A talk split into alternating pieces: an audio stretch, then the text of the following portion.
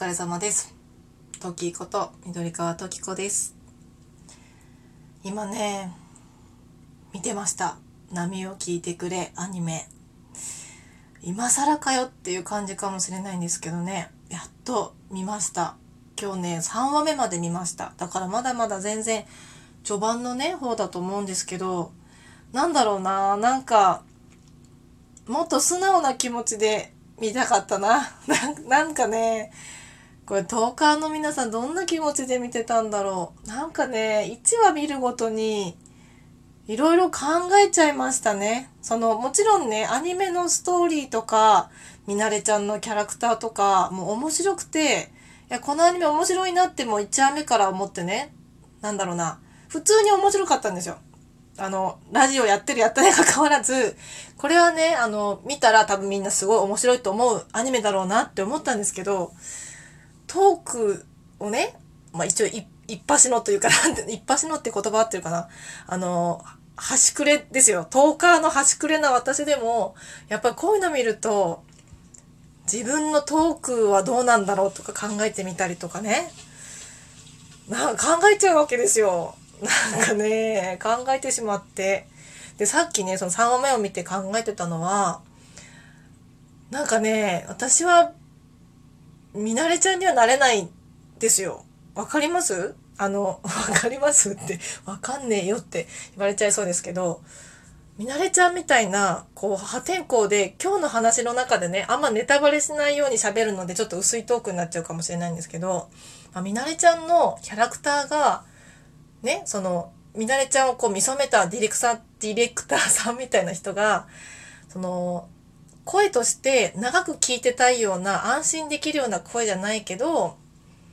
聞いてて嫌な気分にならないみたいな。お笑い芸人の女性の声をね、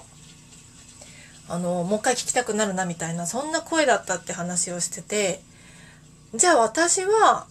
ね、客観的に見て、皆さんからどんな印象で受けられてるんだろうと思って、これね、ぜひ聞いてみたいなと思いましたね。で、私がこう客観的にどんな風に見られてるのかっていうのも気になるけど、結局、私がなりたい私っていうのもあるんですよ、やっぱり。その、このキャラで生きたいみたいな。なんか、なんだろうな。やっぱりこう人からこう見られたいって、例えば洋服とか、見見た目の問題もそうだし、雰囲気とか性格とか、こういう自分でありたいなみたいな自分ってやっぱどっかにあるじゃないですか、それぞれ人って。で、その自分と客観的にあなたってこういう人だよねってよく思われるっていう自分と、あと、なんだろうな、受ける自分その、例えば、みなれちゃんも、ああいう破天荒なキャラが今後多分受けていくと思うんですよ、リスナーさんに。わかんないけどね、まだ3話目までしか見てないから。で、そこの、なんだろうな、そのキャラで生きたいって思う自分と、こういうキャラって思われてる自分が果たして、その人から見て受け入れられるのかとか、その、なんだろうね、よく、よくまあその今時の言葉で言うとそのバズるとか、人気が出るとか、そういう存在になれるのかって言ったら、そこのそのなんだろうな、その3つが重なって、なおかつこうね、自分の、そうだから自分の思ってる、自分のなりたい自分と、客観的にそう思われてる自分と、それが受けるってことが3つが一緒になった時に多分こう自分で満足感を得られて、なんかやっていけるんじゃないかなとか思ってみたりね、っていうのをいろいろ考えてました。でもね、芸人さんとかもね、自分のキャラとかに迷ったりするっていうし、別に私も普段ね、自分でキャラを作ってるわけじゃないと思うんですよ、きっと。